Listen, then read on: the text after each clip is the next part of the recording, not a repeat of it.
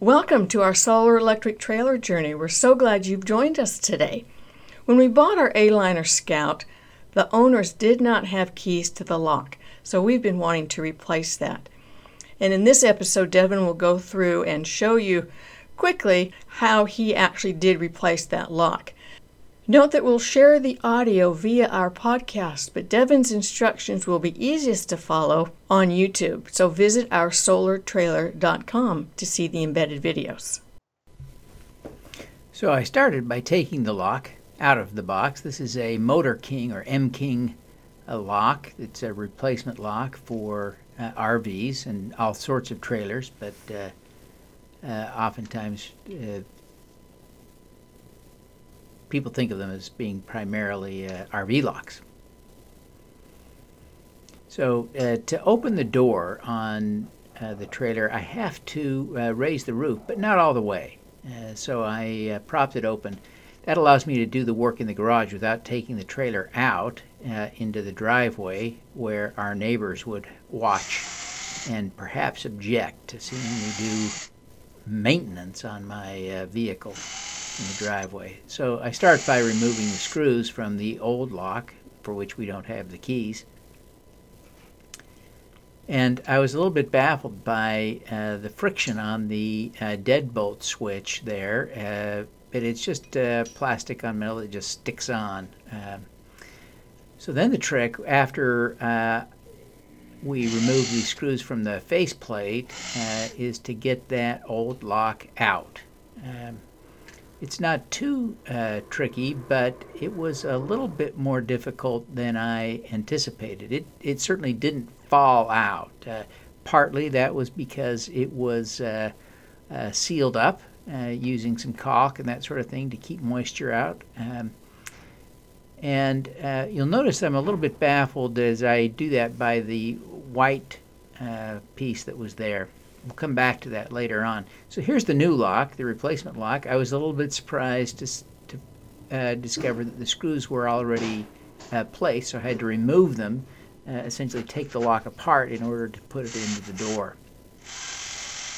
But that just took a moment, uh, obviously, and uh, I was able to get back to work of uh, installing it the really tricky part was getting the lock into the door. The, the, the outside facing uh, piece has the lock in it. And uh, I just really struggled. It, it, it, finally took a combination of a little bit of um, uh, elbow grease or, you know, kind of forcing it a little bit, plus a little bit of uh, twisting and turning to find just the right spot. After I placed it in, I got nervous about this gap. There's a big gap there but I couldn't figure out how to close the gap and figured I would come back to that later and proceeded with the installation. Um, but that you can see is quite a gap on the outside that would allow water and such into the uh, doorway. So uh, you know they the kit comes with lots of screws, and I found the uh, appropriate screws there for the uh, install, installing the faceplate, which is the first effort at sort of locking the lock into place. It's it's kind of loose at this point, but once we get those two screws in, it's it's uh, pretty much in place and easy to easier to work with.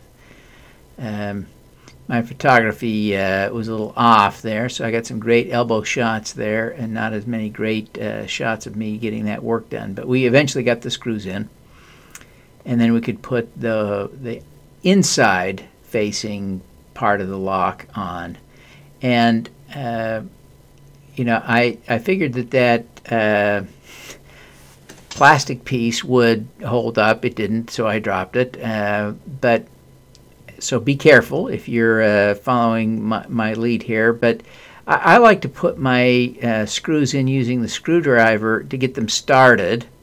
Um, just because it's easier to manage. And then I finished screwing them all in with my uh, handy dandy uh, uh, drill.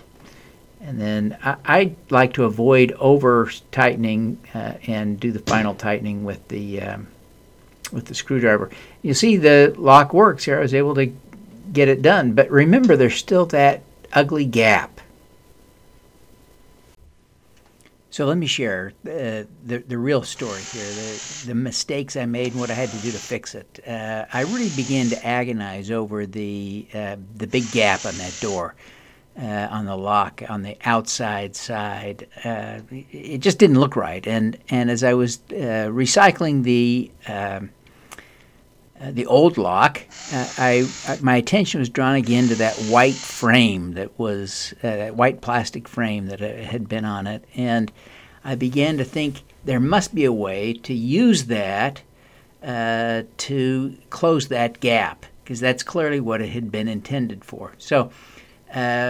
I took it off, took the new lock off the door, and uh, took some time to clean off all the gook, all the caulking and stuff that had been there from the old uh, lock. I used this contractor solvent to uh, clean that off. It works really, really well. Uh, my photography's not great, but it really cleaned that right up. Uh, it's a great, great solvent that is actually doesn't seem too toxic. So I took this old white frame after I cleaned it up and uh, and put it on the lock on the outside. And you can see here it, it perfectly fills that gap. Uh, I probably should go in and add a little bit of caulk around that but it, it fills that gap so that uh, it, it is secure and uh, I think also relatively safe. So you know put it back together you know put the screws back in the, the, the faceplate there and then uh, put the outside on. Now you'll notice here as I'm uh, reassembling the lock quickly, uh, trying to make good time, I've got the uh, the latch propped open, and I didn't think anything of this as I was uh, installing it.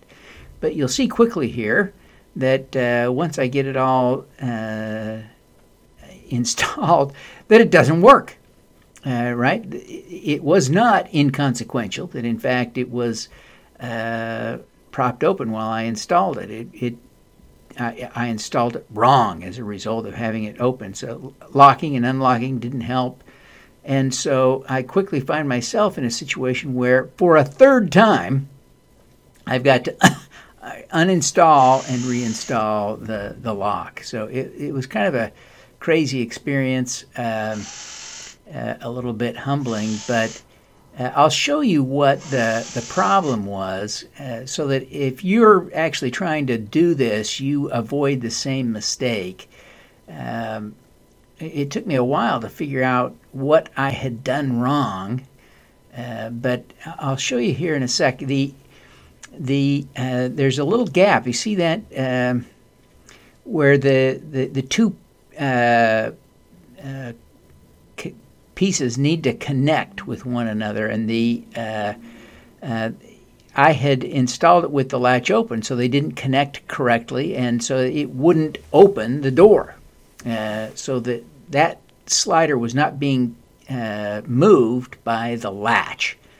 Uh, so um, I was able to. You can see the other component there. Uh, so it just needed to be done again it isn't hard to get those pieces lined up, but I hadn't appreciated the need for that uh, when I installed it the first two times. Got lucky the first time and carelessly did it wrong the second time.